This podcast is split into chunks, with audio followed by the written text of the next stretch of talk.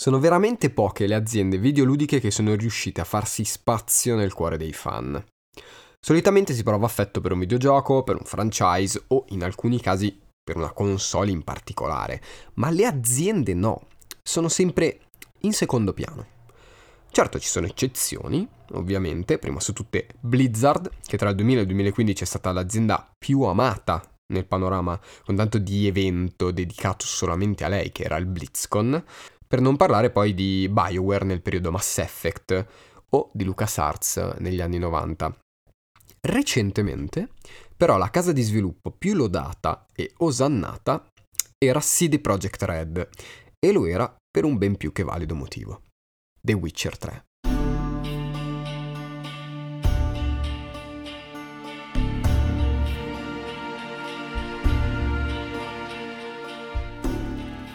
Diciamocelo, i primi due Witcher non sono un granché. Al di là dell'impatto grafico un po' datato, ciò su cui peccano enormemente è proprio il sistema di movimento, la legnosità di qualsiasi cosa, del combattimento, dell'esplorazione, ma l'ambientazione era superlativa e poco a poco questo venne notato dai videogiocatori di tutto il mondo. E poi ci fu il trailer di lancio di The Witcher 3 nel 2013 e porca miseria se l'attenzione e l'attesa per il gioco crebbero a dismisura. CD Projekt Red mostrò un mondo dettagliatissimo, creature differenti, un impatto grafico senza precedenti e tanti ma tanti biomi diversi. Prometteva un'avventura senza precedenti, densa, enorme, ricca di trama e divertente da giocare. E la sorpresa è che ci riuscì in pieno.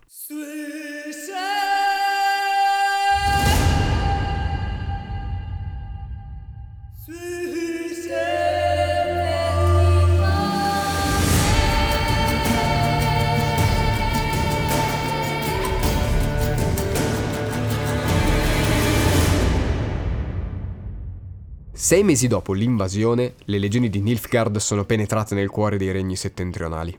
Alle loro spalle lasciano campi grondanti sangue e macerie della guerra. Un lupo solitario si aggira per queste lande devastate. Un cacciatore di mostri, un turbine di rabbia e violenza. Dicono che sia un uomo ossessionato che insegue ricordi, volti, profumi, ma nel mezzo del caos può solo seguire il suo cuore. Alla ricerca di Yennefer, sua amata, il Witcher Geralt di Rivia si aggira per i regni settentrionali in compagnia del suo fidato maestro Vesemir. La ricerca giunge finalmente a compimento, se non per darne il via ad un'altra. L'imperatore di Nilfgaard, Emir van Emrys, incarica i due di ritrovare sua figlia, Siri, Witcher anche lei, protetta di Geralt, erede del sangue ancestrale e viaggiatrice di mondi in fuga dalla caccia selvaggia. Ha così inizio uno dei viaggi videoludici più interessanti e narrativamente densi ed appaganti degli ultimi sette anni. The Witcher 3 è un tripudio di scelte morali, di storyline parallele mai banali, di missioni secondarie di una profondità mai più raggiunta, con un comparto tecnico sbalorditivo, un sistema di combattimento traballante ma divertente ed un mondo in continua evoluzione.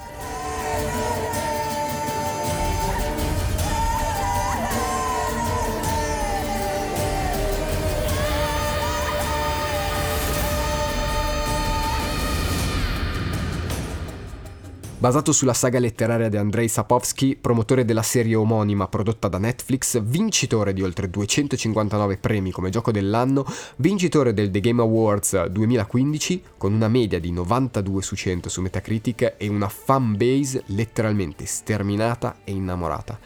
Ma soprattutto per noi, un gioco con una colonna sonora super interessante.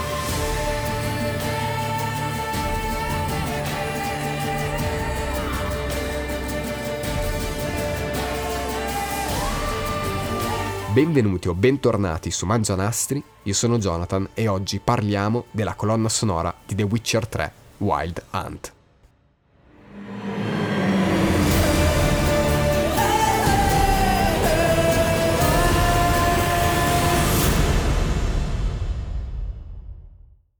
Marcin Privlovic, o come diamine si pronuncia il suo cognome, classe 1985 è uno dei due compositori della musica di The Witcher 3, nonché music director presso CD Projekt. Ha collaborato marginalmente alla colonna sonora di The Witcher 2, ha curato il sound design di The Vanishing of Ethan Carter e recentemente ha composto la colonna sonora di Cyberpunk 2077 e ha contribuito anche a quella di Resident Evil Village. Mikolaj Stroinski, invece, è anch'esso un compositore polacco, già conosciuto nel settore videoludico per la colonna sonora The Vanishing of Ethan Carter, per aver collaborato con Riot per il tema di uno dei personaggi di League of Legends, per aver scritto il brano musicale del trailer di Dark Souls 2, ma soprattutto per essere incredibilmente alto. Vi giuro, sarà, boh, tipo due metri quest'uomo. Due compositori che ora sono divenuti noti al pubblico di appassionati ma che fino prima dell'uscita di The Witcher 3 erano abbastanza sconosciuti. Sì, certo, The Vanishing of Ethan Carter è un titolo abbastanza conosciuto, ma non stiamo sicuramente parlando di un titolo AAA adorato dalla massa. Cosa ha reso allora la colonna sonora di The Witcher 3 così tanto riconoscibile? Beh, ci sono diversi punti che ci vengono espressi proprio dai due compositori all'interno di un panel che hanno tenuto alla GDC del 2016. Primo su tutti le profonde radici della serie nel folklore slavo. Per fare in modo che questo aspetto venisse fuori a 360 gradi, Marcin e Nikolai si interrogarono fin da subito sul capire come fare a mischiare la Slavic folk con lo stile cinematografico. L'idea venne a Marcin che decise di invitare i membri di Percival al progetto chi sono i Percival? Sono una band polacca che suona su ricostruzioni o repliche di strumenti medievali. Non solo eseguono le proprie composizioni, ma suonano anche vecchie melodie slave, che è quello che li ha resi tremendamente adatti per creare l'atmosfera che Marcin aveva in mente. Tra l'altro, un piccolissimo fun fact è che il nome Percival deriva da un personaggio di The Witcher, che è Percival Schottenbach, che è un personaggio che c'è nei libri, all'interno di The Witcher 3 io non l'ho mai incontrato, quindi penso che sia un personaggio relegato solamente alla parte letteraria di The Witcher. Con la scelta dei Percival subentra però anche un nuovo problema. Il gruppo folk non ha nessuna conoscenza teorica musicale. Sono un gruppo di uomini e donne che hanno imparato a suonare semplicemente suonando e per fare ciò, beh, non ti serve per forza sapere quale nota stai suonando o cantando, fin tanto che sai riconoscere quando un suono sta bene con un altro o no. Questa situazione portò Marcin a dover ripensare da capo le modalità di lavoro con il gruppo folk, andando ad organizzare così delle vere e proprie sessioni di improvvisazione che, a parole sue, si delineavano in semplici ok, tu suoni un po' così, ok, continua, tu prova a cantarci sopra, ok, eccetera, eccetera. Detto così può sembrare una scelta terribile e soprattutto improduttiva, ma Marcin sa il fatto suo e il risultato è sensazionale. Il secondo grande problema da affrontare fu quello della mole di lavoro. Scrivere musica per un videogioco è già di per sé un lavoro lungo. Scrivere musica per un RPG open world può essere un suicidio. Per questo Marcin mise subito in evidenza questa criticità e si decise di ovviare a questo scenario in due modi. Assumendo un secondo compositore, Nikolai Stroinsky, facendo grande uso di leitmotiv.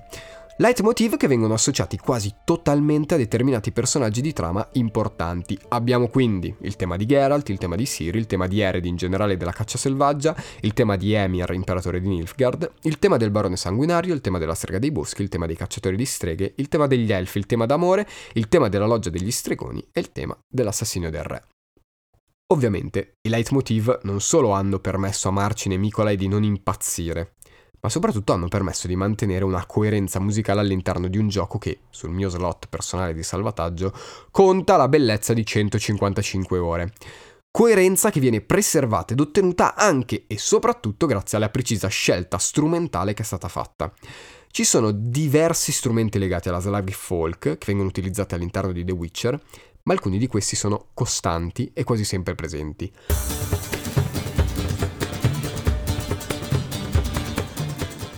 Come strumento a corde percosse, quindi simil chitarra per intenderci, è stato scelto il baglama, strumento a corde greco che di fatto non c'entra nulla con la cultura slava. Così come non c'entra nulla il kemenche, piccolo strumento a corde, sfregato, di origine mediterranea che caratterizza tutte quelle tracce in cui vi sembra di sentire un violino, ma poi vi rendete conto che ha un suono troppo ruvido e grezzo per essere un violino. Terzo strumento, questa volta di origine slava, è la ghironda, strumento a corde caratterizzato da una manovella che se girata aziona un disco che va a strofinare le corde e quindi va a produrre il tipico suono della ghironda. È uno strumento decisamente usato all'interno delle colonne sonore, sia cinematografiche che videoludiche, dai Pirati dei Caraibi a God of War, di cui tra l'altro trovate l'analisi qui su Mangianastri, e la sua particolarità unica, non tanto della ghironda, ma di questa specifica ghironda che hanno utilizzato per The Witcher, è che al posto di avere tre corde ne aveva sette, andando così a permettere la possibilità di avere un suono molto più pieno, molto più ricco. Altri strumenti utilizzati sono il bowed gusli, lo yali, il tambur, il gaia catch, il buzuki, il liuto, eccetera, eccetera. Ma giunto a questo punto penso di essere riuscito a raccontarvi quanta profonda è stata la ricerca timbrica all'interno di questo lavoro. In descrizione trovate il link che vi rimanda alla mia pagina Substack dove trovate tutti i link utili del caso, tra cui la conferenza di Marcin e Nikolai alla GDC del 2016. Piccola chiusa interessante e curiosa è che quando ci si trova a dover lavorare con strumenti antichi bisogna essere consapevoli che potrebbero non essere accordati o poter essere accordati secondo tonalità differenti. Questo ha portato Marcin e Nicolai a rendersi conto che la maggior parte degli strumenti che avevano erano in re minore e di conseguenza l'intera colonna sonora è letteralmente scritta quasi tutta in re minore, se non per una piccola eccezione in sol minore. Ma bando alle ciance, è tempo di finirla, di parlare di vecchi strumenti antichi e di fisse musicali da invasati e di tuffarci all'interno della colonna sonora di The Witcher 3. È il momento di chiamare Rutilia e di galoppare nel mondo sconfinato dei regni settentrionali.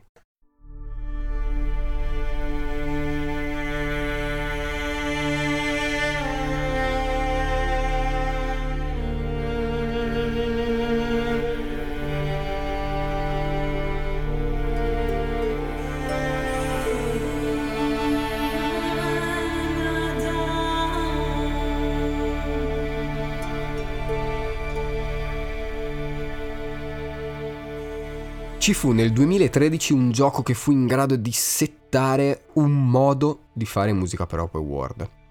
Sto parlando ovviamente di Skyrim, con la meravigliosa colonna di Jeremy Soule, che proprio in questo gioco ha portato al massimo apice ciò che aveva appena abbozzato nel 2006 con Oblivion.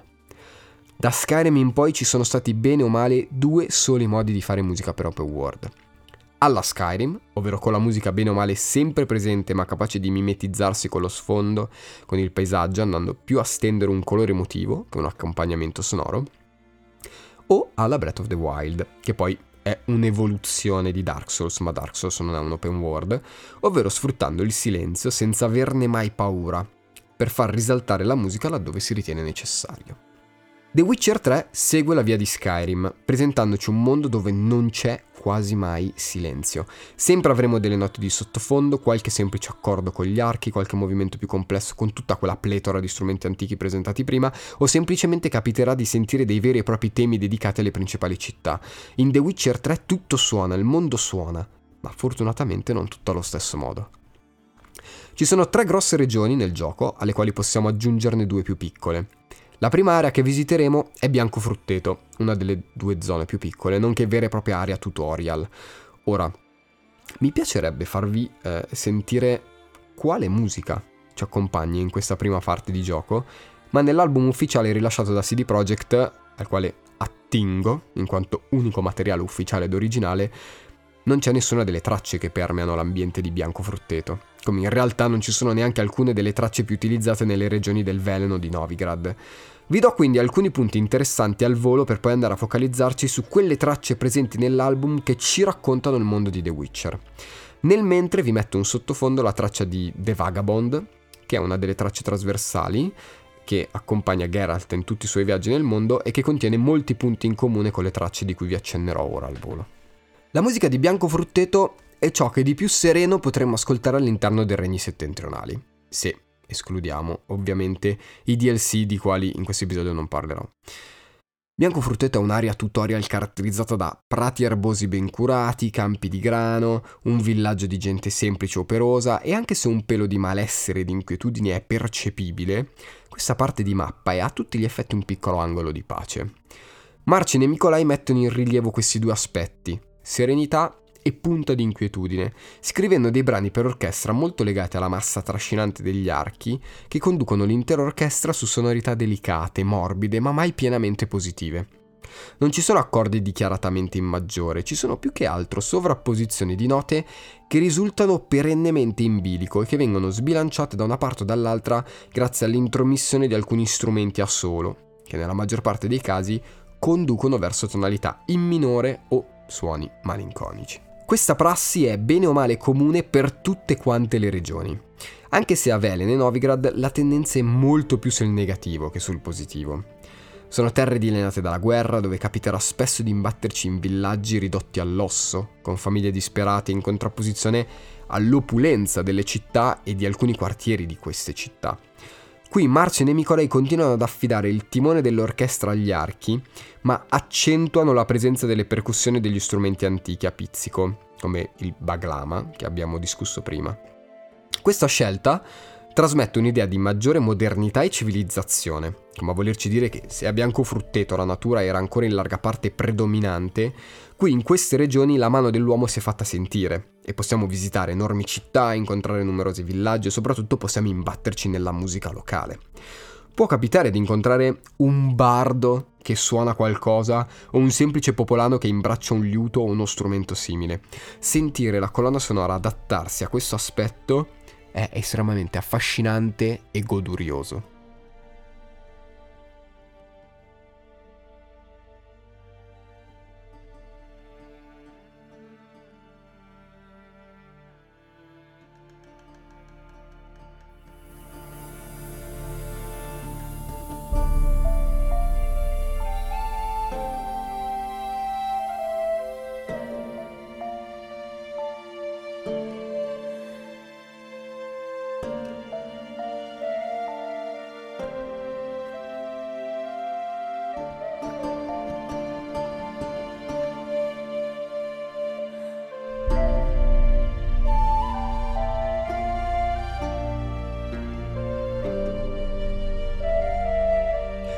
Proprio a Novigrad vi è una delle città più grosse dei regni settentrionali, Oxenfurt, e finalmente posso farvi ascoltare qualcosa.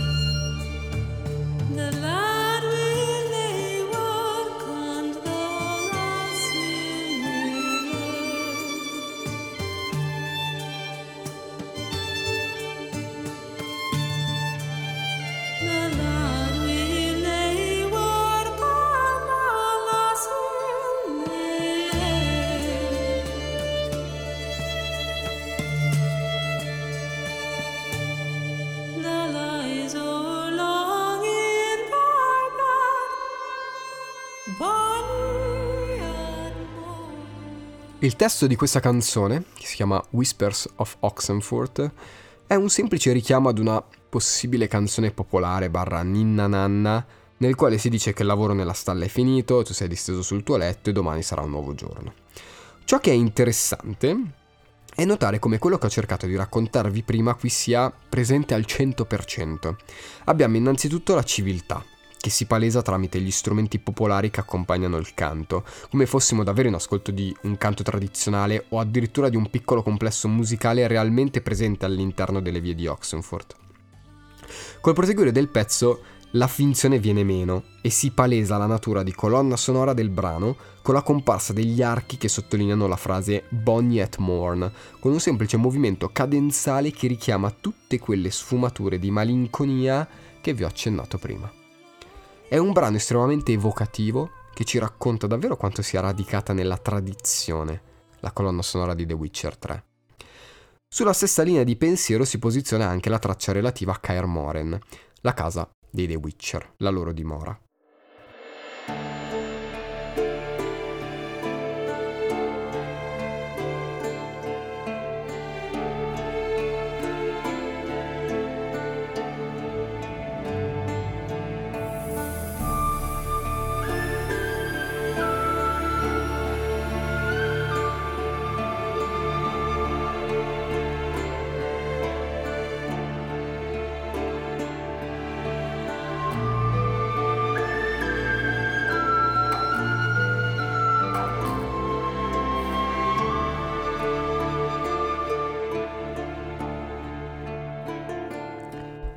Ecco, questa è forse una delle poche tracce abbastanza serene che potremmo ascoltare all'interno del gioco, anche se, a dirla tutta, è una serenità estremamente malinconica.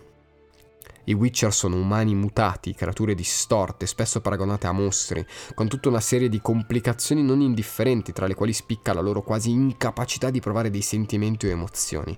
Sono creature sole, in un qualche modo ripudiati, che trovano vero sollievo solo quando hanno la fortuna di potersi ritrovare tra di loro all'interno delle loro mura. È del tutto normale quindi che il tema che accompagna Kermoren, la loro fortezza, sia un tema innanzitutto accogliente. Accoglienza che viene espressa principalmente tramite la scelta di farla suonare estremamente interna all'ambientazione. Potrebbe benissimo essere che uno dei The Witcher abbia preso il suo liuto, Blaglama o un altro strumento antico di qualsiasi genere e si sia messo a suonare. Allo stesso modo un altro potrebbe mettersi a suonare il flauto e così via. Questo trasmette un senso profondo di casa e di famiglia che si lega benissimo a ciò che ci viene narrato nel gioco. Il tutto, ovviamente, tinto di quella malinconia che inevitabilmente pervade queste sfortunate creature.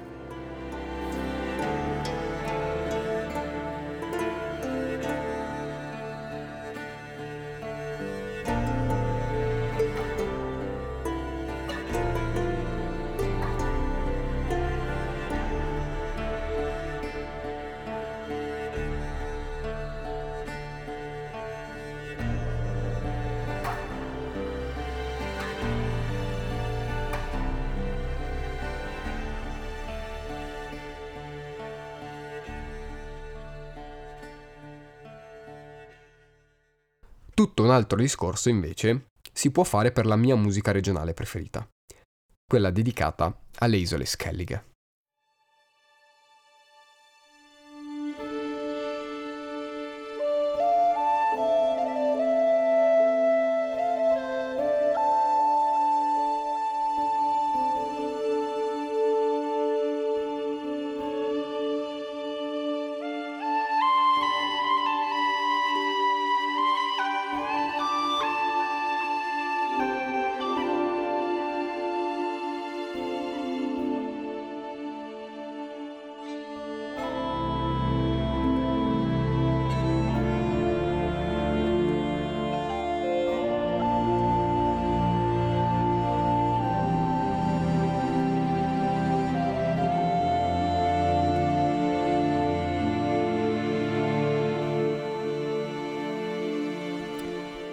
Ci sentite per caso dei richiami alla Scozia?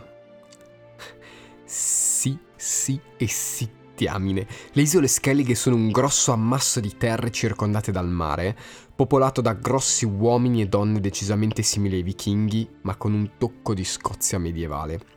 Il risultato è una delle ambientazioni più affascinanti dell'intero gioco e suo malgrado anche una delle più frustranti, con tutti quei maledetti punti di domanda del cavolo disseminati in qualsiasi maledetto punto del mare. Le isole scheliche sono continuamente battute dal vento, dalla pioggia, dalle onde del mare e così lo sono i suoi abitanti, ruvidi, forti, indipendenti, estranei ai giochi di potere tanto cari ai regni interni. Sono persone a cui piace combattere, festeggiare con fiumi di birra e cantare fino a notte fonda, per poi salpare con le loro possenti navi verso l'orizzonte. E così è la musica dedicata a questo territorio.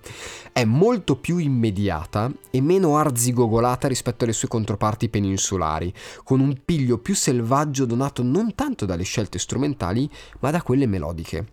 Se ci fate caso, il brano si apre con un movimento melodico affidato ad uno strumento a fiato simil flauto che richiama un mix tra un richiamo ed un ululato. È una melodia semplice proiettata verso l'acuto, terminando su una nota lunga tenuta permette di creare effetti di eco e riverbero che proiettano il brano in ipotetici spazi aperti e sconfinati. E poi un movimento di tensione, nonostante sia palesemente avvertibile un senso di dolcezza, il movimento rimane comunque teso, in quanto è in un registro acuto e con una dinamica medio forte. Tutto questo rende la musica di Skellige in continuo equilibrio tra il selvaggio e il medio civilizzato, distaccandosi completamente dalle tracce dedicate alle altre regioni.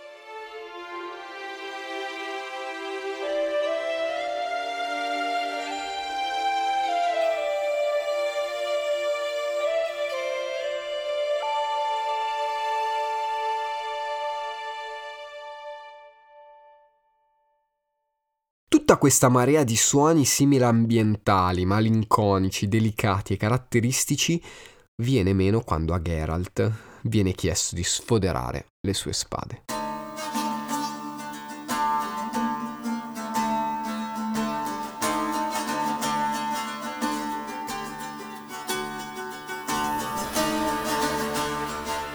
Anche qui ci sono diverse diverse tracce dedicate ai combattimenti all'interno di The Witcher 3. Molte specifiche o legate a specifiche tipologie di grossi boss, altre legate a momenti di trama e altre semplicemente diverse, perché sì. Ce ne sono però un paio che rappresentano la somma di tutto ciò che possiamo identificare come combattimenti normali, tra mille virgolette, e sono Silver for Monster e Steel for Humans.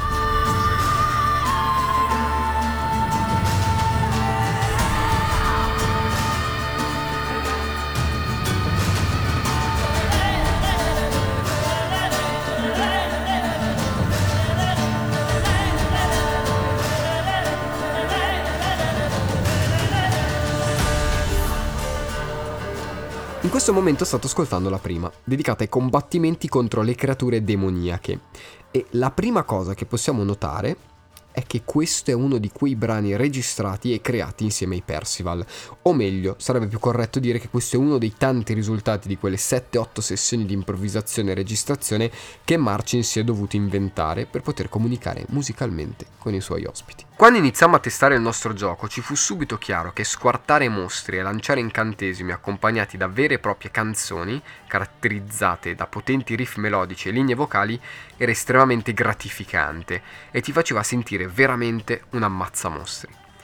Questo ci fece subito decidere che i nostri combattimenti sarebbero stati accompagnati da canzoni. E di fatti le due tracce di cui ci apprestiamo a parlare hanno una caratteristica estremamente utile a livello di gameplay non annoiano mai e anzi ti fomentano e non poco. Andiamo con ordine. La prima traccia, Silver for Monster, presenta un approccio decisamente aggressivo e brutale. Il brano si apre con questo continuo giro di accordi in Re minore che crea tensione grazie ai continui ritardi che vengono inseriti all'interno di questi accordi. Abbiamo prima il Si bemolle che ritarda La e poi il Mi bemolle che ritarda il Re, ma di fatto l'accordo è sempre lo stesso. A questo riff si aggiungono una serie di suoni gravi ricavati dal violoncello barocco e dalla ghironda che vanno a creare un effetto abbastanza demoniaco perfettamente in stile con le creature che stiamo affrontando. È un suono profondo, ruvido, grezzo che richiama gli abissi oscuri, a qualcosa di pericoloso. Tutta questa selvaticità esplode con l'introduzione delle voci, che sono due, femminili, e che letteralmente urlano con cattiveria. Quello che sentiamo non è tanto il commento della battaglia o una possibile ricostruzione effettuata da qualche bardo di corte, quello che sentiamo è il verso di battaglia dei mostri che stiamo per fare a fette.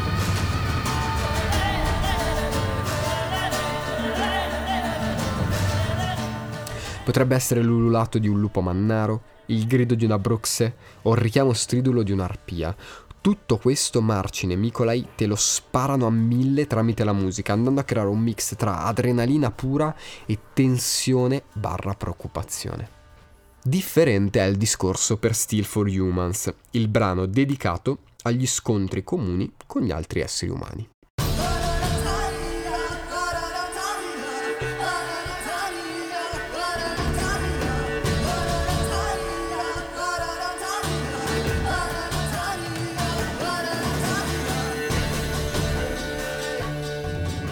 Innanzitutto qui abbiamo delle parole che sembrano essere in bulgaro, ma di Google Translate mi fido poco e di versioni in inglese già tradotte non ne ho trovate, quindi non mi addentrerò nel significato del testo. È sicuramente interessante però constatare come al posto di urla rabbiose e grida al cielo di sfida, qui troviamo delle parole di senso compiuto all'interno di un brano che si avvicina molto di più a una brutale danza popolare. C'è maggior civiltà in questo pezzo che ben si lega con l'idea che, ridendo e scherzando, stiamo combattendo contro altre persone. Per quanto riguarda l'impianto strumentale non cambia praticamente nulla dal brano precedente, se non la sapiente scelta di tagliare un po' le frequenze basse e concentrarsi molto di più sulle voci e sul medio registro, anche perché in fin dei conti qui non c'è nessun demone ultraterreno pronto a spappolarci.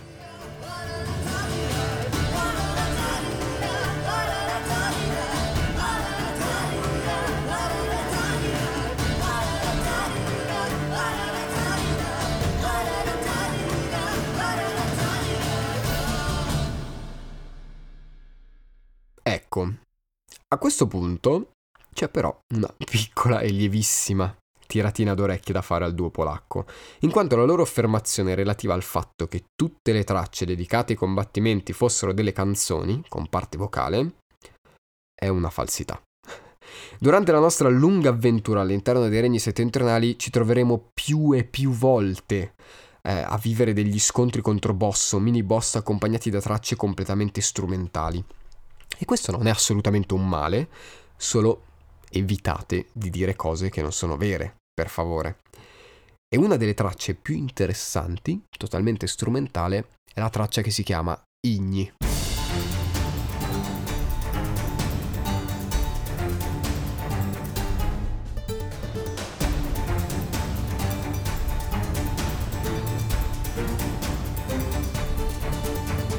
Questa è una traccia che sentiremo spesso nel corso della nostra avventura e nonostante l'impianto sia bene o male quello che abbiamo già esposto, c'è una particolarità che ci permette di parlare di una caratteristica fondamentale all'interno di tutta la colonna sonora, il focus sulle parti solistiche.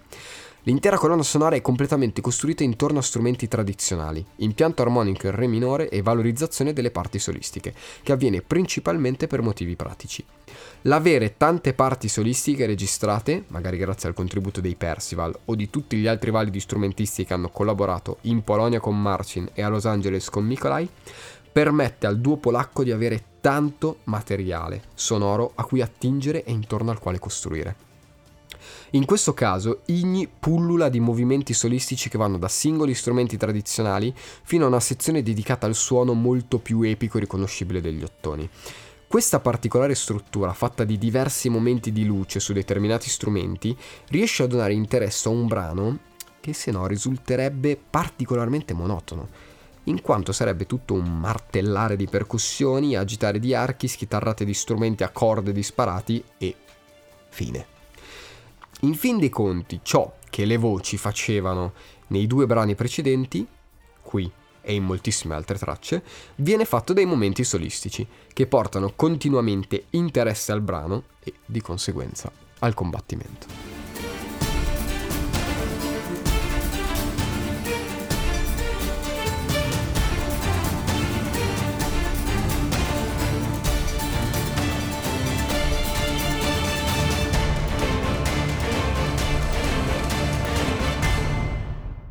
Fino a questo punto abbiamo parlato di struttura generale del mondo dei combattimenti.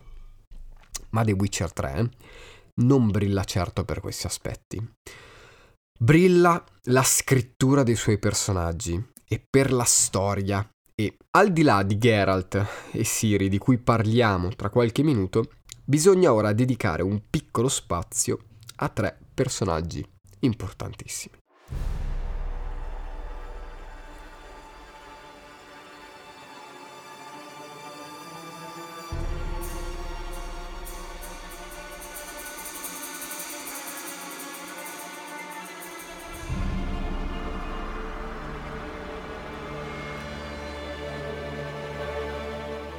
Partiamo con l'antagonista principale del gioco e dell'intera trilogia, Eredin, il re della caccia selvaggia.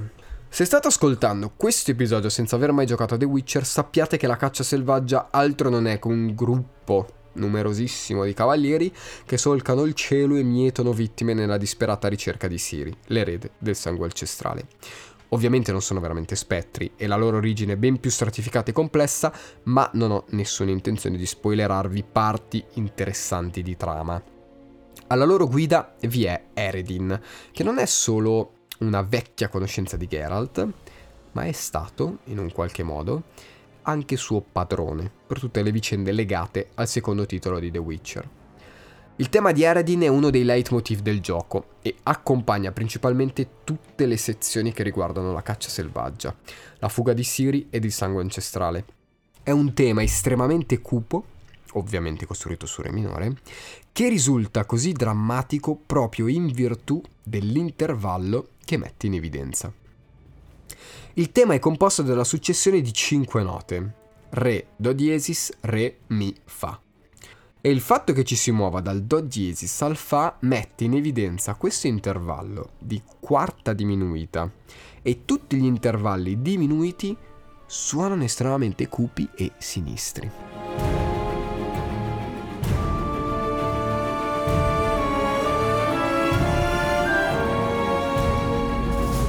A completare il tutto vi è ovviamente l'orchestrazione, che in realtà è estremamente tradizionale rispetto a tutto quello che abbiamo ascoltato fino ad ora. Orchestra completo con grande uso di archi ottoni e tutta una serie di stilemi tipici di questi temi legati a grandi antagonisti inquietanti. Archi ribattuto, momento espressivo degli ottoni sempre sull'intervallo diminuito, armonie in minore, frequenze gravi dell'orchestra ben presenti, leggeri glissando all'acuto che creano sempre tensione. È un brano super classico, senza infamia né lode, ma capace di richiamare subito al personaggio, alla sua minaccia e alla caccia selvaggia. Il discorso si fa più spigoloso quando andiamo a parlare degli altri due personaggi fondamentali all'interno della trilogia, Yennefer e Triss. Yennefer è una delle maghe più potenti dei regni, al servizio dell'imperatore di Nilfgaard, nonché perenne amante di Geralt, con tanto di relazione durata anni, di tira e molla, di problemi con un certo Gin, eccetera, eccetera. Si considera a tutti gli effetti una figura di riferimento per Siri e, nonostante tutto, prova un affetto sincero nei confronti di Geralt e dei suoi compari Witcher. Triss è una rossa ed avvenente maga specializzata negli incantesimi di fuoco, anche lei amante di Geralt, anche lei in mezzo a vari tira e molla legati a problemi di memoria del nostro mandrillo dai capelli argentei e anche lei si sente a tutti gli effetti una piccola figura di riferimento per Siri. Ah, ovviamente, anche lei nutre un certo affetto per Geralt, Vesemir e compagnia dei Witcher cantante. Ecco, loro due non hanno nessun tema musicale. Ora io mi rendo conto che tutti i leitmotiv che abbiamo citato all'inizio dell'episodio sono ben contestualizzati ed importanti, ma ehi, non ne stiamo parlando. E sapete perché non ne stiamo parlando? Perché ai fini di una comprensione globale dell'intero lavoro sulla colonna sonora di The Witcher non sono fondamentali. Sarebbero invece stati fondamentali due cavolo di temi dedicati al due femminile così tanto legato a Geralt e a Siri per molteplici motivi. Tutto ciò che ci rimane di loro è il tema romantico Yes I Do, che altro non è che il brano dedicato alle ciulate ben riuscite di Geralt. Wow.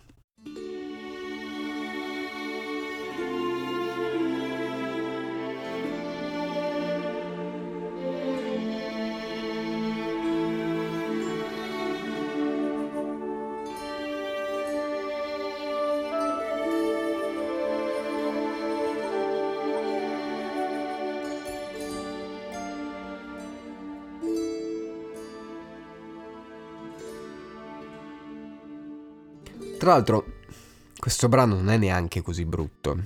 Certo, non brilla, vuoi per una certa nota melensa che stona particolarmente con tutto il contesto, vuoi per queste vibes da novella 2000 o da Elisa di Rivombrosa, vuoi perché alla quarta ciulata ti sei rotto di sentire sempre la stessa musichetta.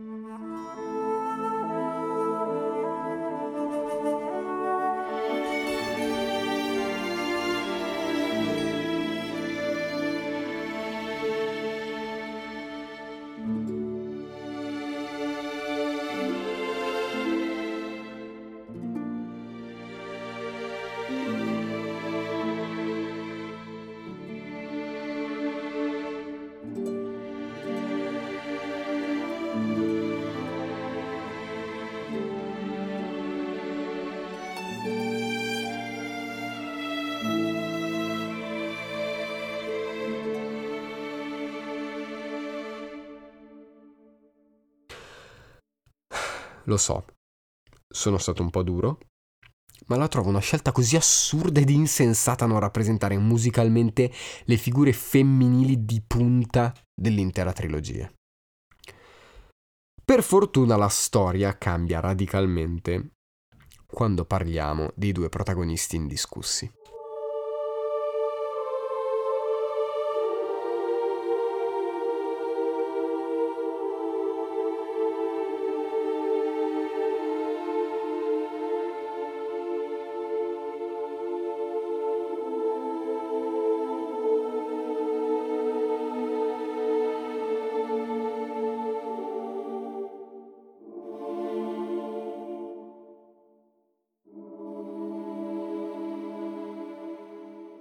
Vi siete mai fermati a immaginare cosa succederebbe se i Witcher fossero reali? Come verrebbero visti dalla società?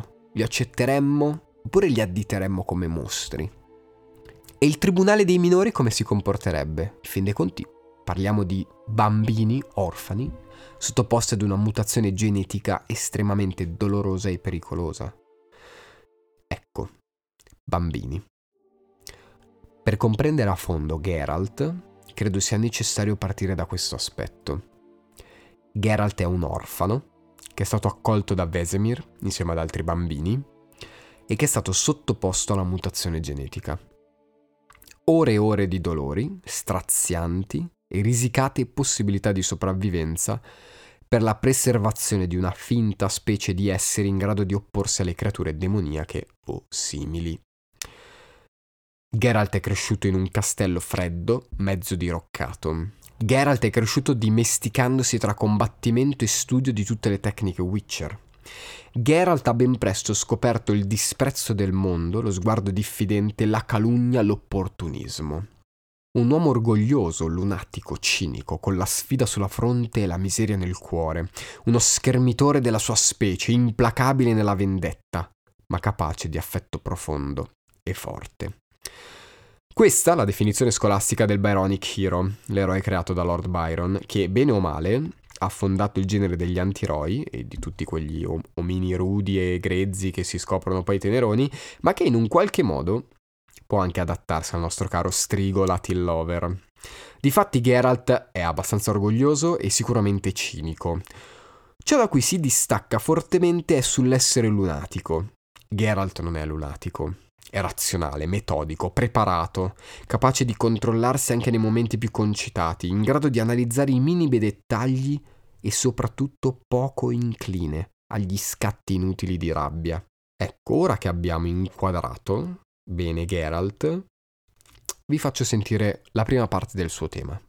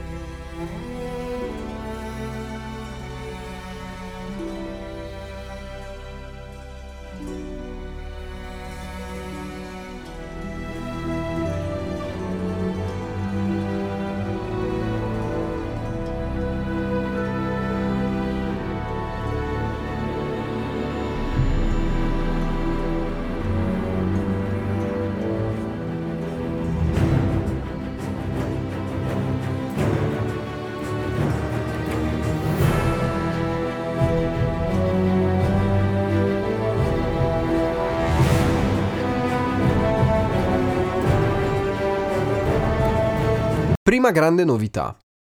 Siamo in Sol maggiore, tonalità praticamente quasi sconosciuta all'intera colonna sonora. Seconda cosa, il tema è super riconoscibile, ma soprattutto subito in grado di esprimere un sapore di stoicità mista nostalgia. Questo avviene sempre in virtù delle scelte intervallari armoniche che vengono effettuate. La stoicità viene trasmessa grazie all'intervallo di quinta giusta che apre il tema.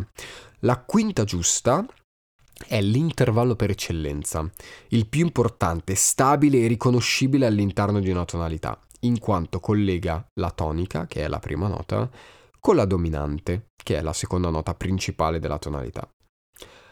È quindi di per sé un intervallo così tanto radicato nel DNA della tonalità che risulta inevitabilmente un porto sicuro. Questo intervallo di quinta però è ingannevole, in quanto non parte dalla tonica, Sol, ma dalla sua relativa minore, che è Mi.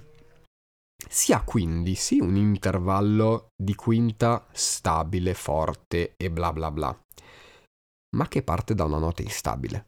Successivamente poi questo intervallo cede subito il passo alla quarta, che rivela il secondo inciso del tema, che mette in evidenza il semitono e si sofferma poi sulla tonica Sol, che però viene quasi percepita come terza di Mi minore, quindi tutto diviene ambiguo, instabile e tremendamente malinconico. E guarda un po' te, Geralt è tremendamente malinconico. Ma è anche l'eroe del nostro gioco, e allora E allora giù di ottoni, corni, archi e tutto ciò che di eroico si può inserire all'interno di un brano, fino a giungere alla seconda parte dove ci viene presentata l'oscura minaccia che Geralt dovrà affrontare. Ma tranquilli, Geralt è forte. E Marcin e Mikolai ci tengono a farci capire ciò, ed è proprio nella parte finale del brano che il tema di Geralt torna in tutta la sua potenza, come lame di luce contro l'oscurità. E sì, vi avverto, potrebbe salirvi un piccolo brividino.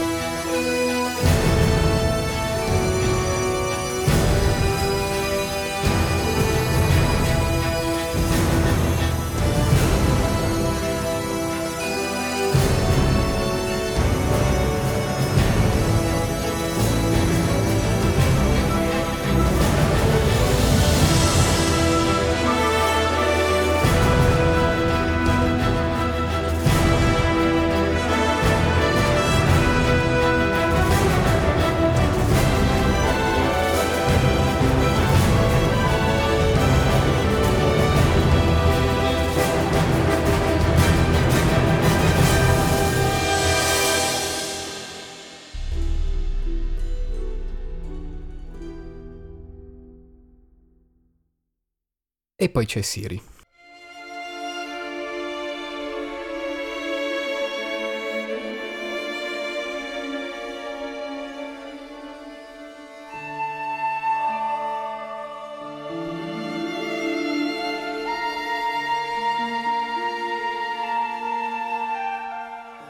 Eh, ebbene sì, il tema di Siri è estremamente più cupo rispetto a quello di Geralt. Ma perché? Beh, la storia di Siri è decisamente travagliata, poveretta. Parliamo della figlia nata dall'unione tra l'imperatore di Nilfgaard e la regina di Sintra, rimasta orfana dopo la caduta del regno di Sintra, è divenuta figlioccia di Geralt per colpa della legge della sorpresa, un particolare metodo di pagamento che si basa su ritrovamenti inaspettati e, nel caso di Geralt, è Siri il ritrovamento inaspettato. Parliamo della discendente del sangue ancestrale, colei che le leggende dicono porrà fine alla congiunzione delle sfere, un momento catastrofico che ha portato diversi mondi ad entrare in contatto e che ha portato i mostri sulla Terra, gli elfi, eccetera, eccetera.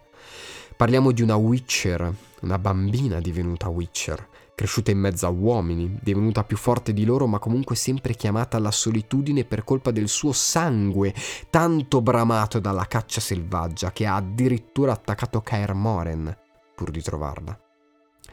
Parliamo di una fuggitiva di mondi, inafferrabile, a volte introvabile, spesso fragile. Penso che ora questo tema sorprenda molto meno. È un tema sicuramente malinconico, ma che contiene una certa antica sacralità al suo interno, tanto da suonare quasi austero e inadatto alla comunque dolce fanciulla. Ma Siri è soprattutto questo. Malinconica, sola, dotata di un potere antico senza precedenti, capace di portare alla distruzione di mondi e di vite. Più volte nel corso dell'avventura vivremo dei momenti nei suoi panni, fasi dove sarà ferita, braccata, spaventata, impaurita.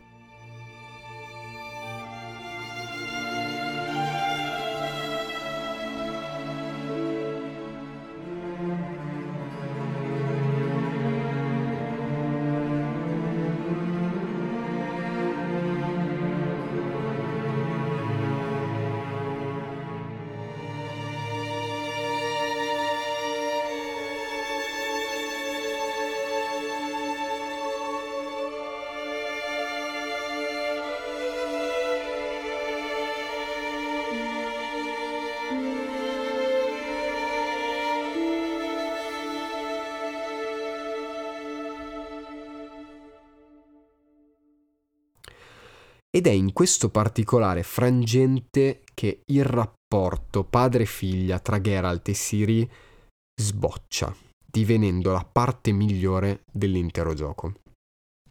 Come può un Witcher, un freddo strigo del nord, temprato da fuoco e sangue, divenire un padre amorevole?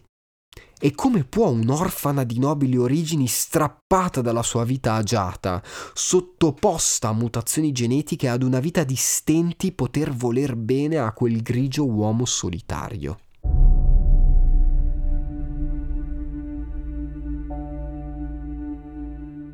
Può laddove i due si riconoscono nell'altro. Parlare di Geralt non ha senso senza legarla a Siri e parlare di Siri non ha senso senza legarla a Geralt.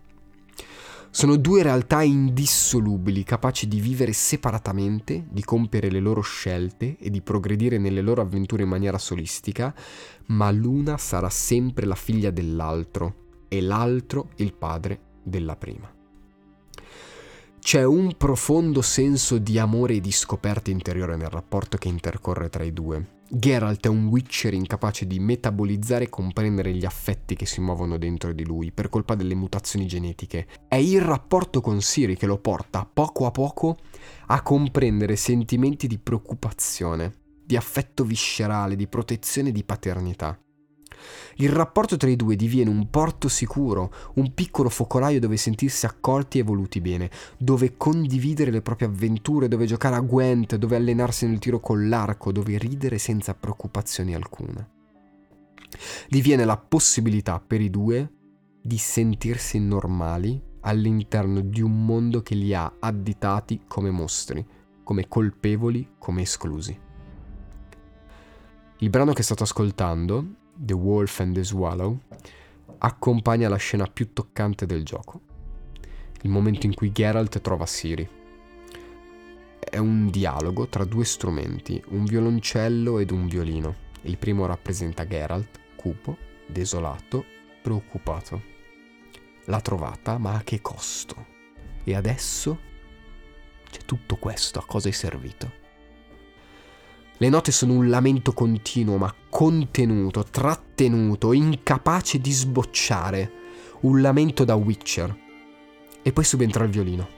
Da prima timido e leggero, poi mano a mano sempre più presente, sempre più vivo, fino a esplodere in uno dei momenti di gioia più belli dell'intero gioco.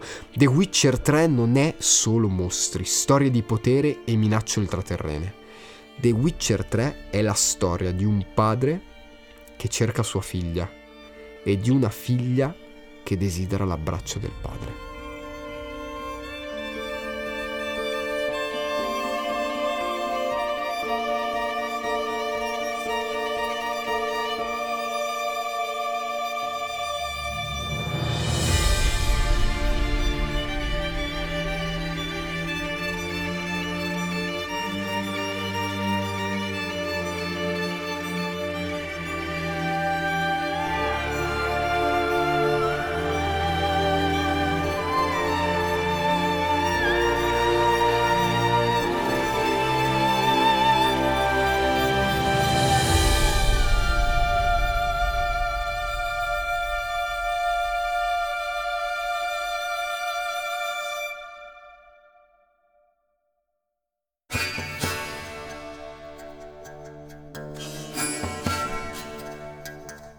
In conclusione, la colonna sonora di The Witcher 3 è un lavoro mastodontico che ha visto la realizzazione di ben 5 ore di musica, la stretta collaborazione tra due compositori, la partecipazione di diversi solisti e del gruppo folk Percival e la necessità di riscrivere il programma che gestisce la musica all'interno del gioco.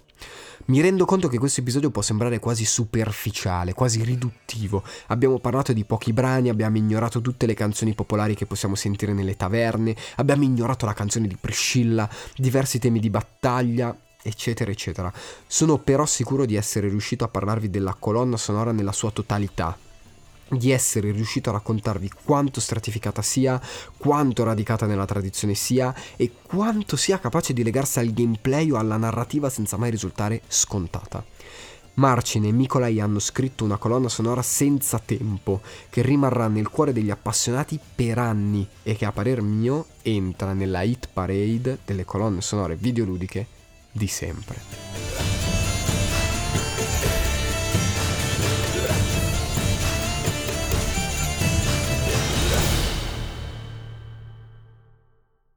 E se siete arrivati fino a questo punto, grazie, grazie, grazie. Io vi ricordo che Mangianastri, un piccolo podcast indipendente che produco i miei episodi da solo e che se qualche volta arrivano in ritardo mi spiace, ma la vita è piena di cose da fare. Io vi ricordo che potete commentare andando nel link che trovate in descrizione, vi riporterà al mio sito che si chiama www.mangianastripodcast.com, è legato alla pagina Substack. Lì trovate degli approfondimenti, ogni quasi non ogni venerdì, ogni, quasi ogni venerdì, ma non è vero, eh, consiglio un brano, eh, sempre legato al mondo videoludico, brano che ovviamente consiglio anche su Instagram, chiocciolina mangianastri, pod, mangianastri-basso podcast, dove se volete potete seguirmi e, e sarebbe anche carino. E se volete potete anche lasciare una recensione su Apple Podcast o lasciare delle stelline su Spotify, che fanno sempre comodo. Io vi ringrazio ancora per avermi ascoltato e se vi fa piacere fatevi un giro, ascoltatevi tutti gli altri episodi, ascoltatevi anche gli episodi di Lato B, dove insieme a Davide e Andrea di BlaBlaLand e Blog Booked parliamo di tematiche legate a libri, videogiochi e film. E il prossimo episodio sarà tutto dedicato a The Witcher. Ciao ciao!